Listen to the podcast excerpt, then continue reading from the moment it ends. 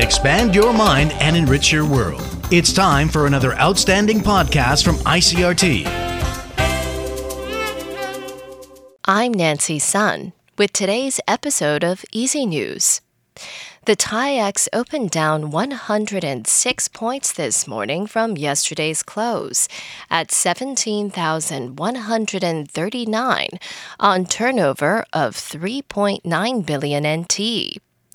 The TAIEX lost ground on Thursday as investor concern was heightened over the current geopolitical crisis and possible volatility on the global markets as the world's major central banks move to raise interest rates.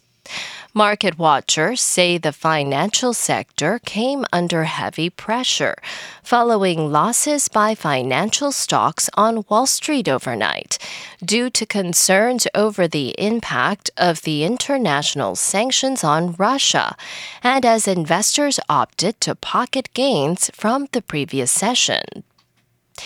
President Tsai Ing-wen will be meeting with a visiting U.S. congressional delegation later today.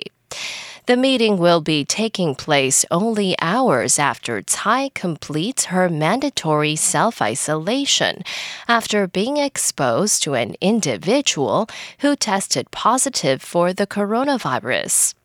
According to the presidential office, Tsai will receive the bipartisan group at the presidential office this morning and exchange views on issues of interest to both countries. The U.S. delegation is being led by ranking Senate Budget Committee member Lindsey Graham and comprises of 6 other lawmakers and their staff. It arrived in Taipei yesterday evening, and the American Institute in Taiwan says the Taiwan stopover is a part of a larger visit to the Indo-Pacific region.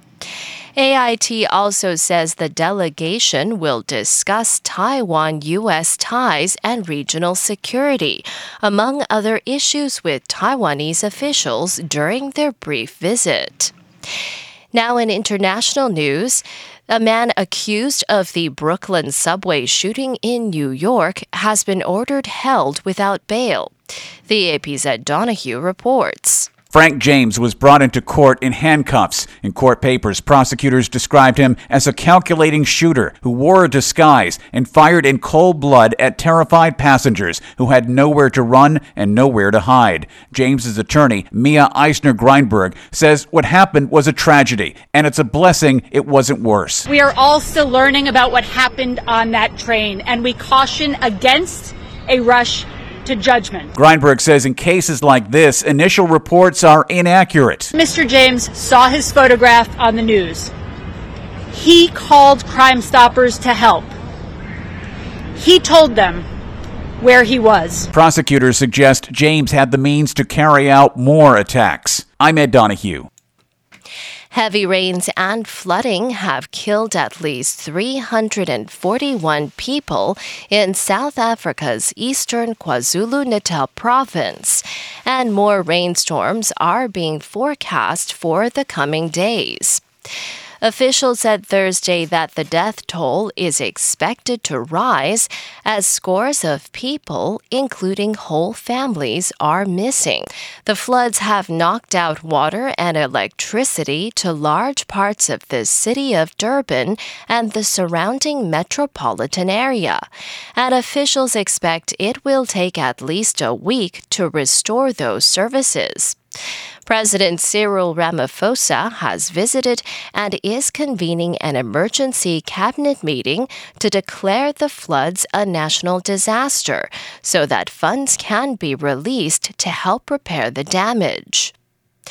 And finally, sea urchins are dying across the Caribbean at a pace scientists say could rival a mass die-off that last occurred in 1983. Dive shops first began reporting the deaths in February, perplexing scientists and worrying government officials. They are receiving a growing number of reports about dying sea urchins from islands including Antigua, Saint Lucia, Dominica, Saba, and the U.S. Virgin Islands, as well as Cozumel in Mexico. Scientists warn the trend could further decimate already frail coral reefs in the region. Grazing sea urchins remove macroalgae, which can degrade coral reefs under stress, and the urchins also clear space for baby sea corals to attach to and grow. And that was the ICRT News. Check in again next week for our simplified version of the news, uploaded every day in the afternoon. Enjoy the rest of your day. I'm Nancy Sun. Hey there. I hope you've enjoyed today's episode. If you'd like to hear more from ICRT, you can check out our other podcasts. We've got Taiwan Talk, where we chat with a new guest every Monday, Taiwan This Week, a roundup of the news in Taiwan every Friday, and English in the News for useful English expressions explained in Chinese. For some lighter news in both English and Chinese, check out News Bites and News for Kids. And if you enjoy them, tell a friend. Thanks for listening.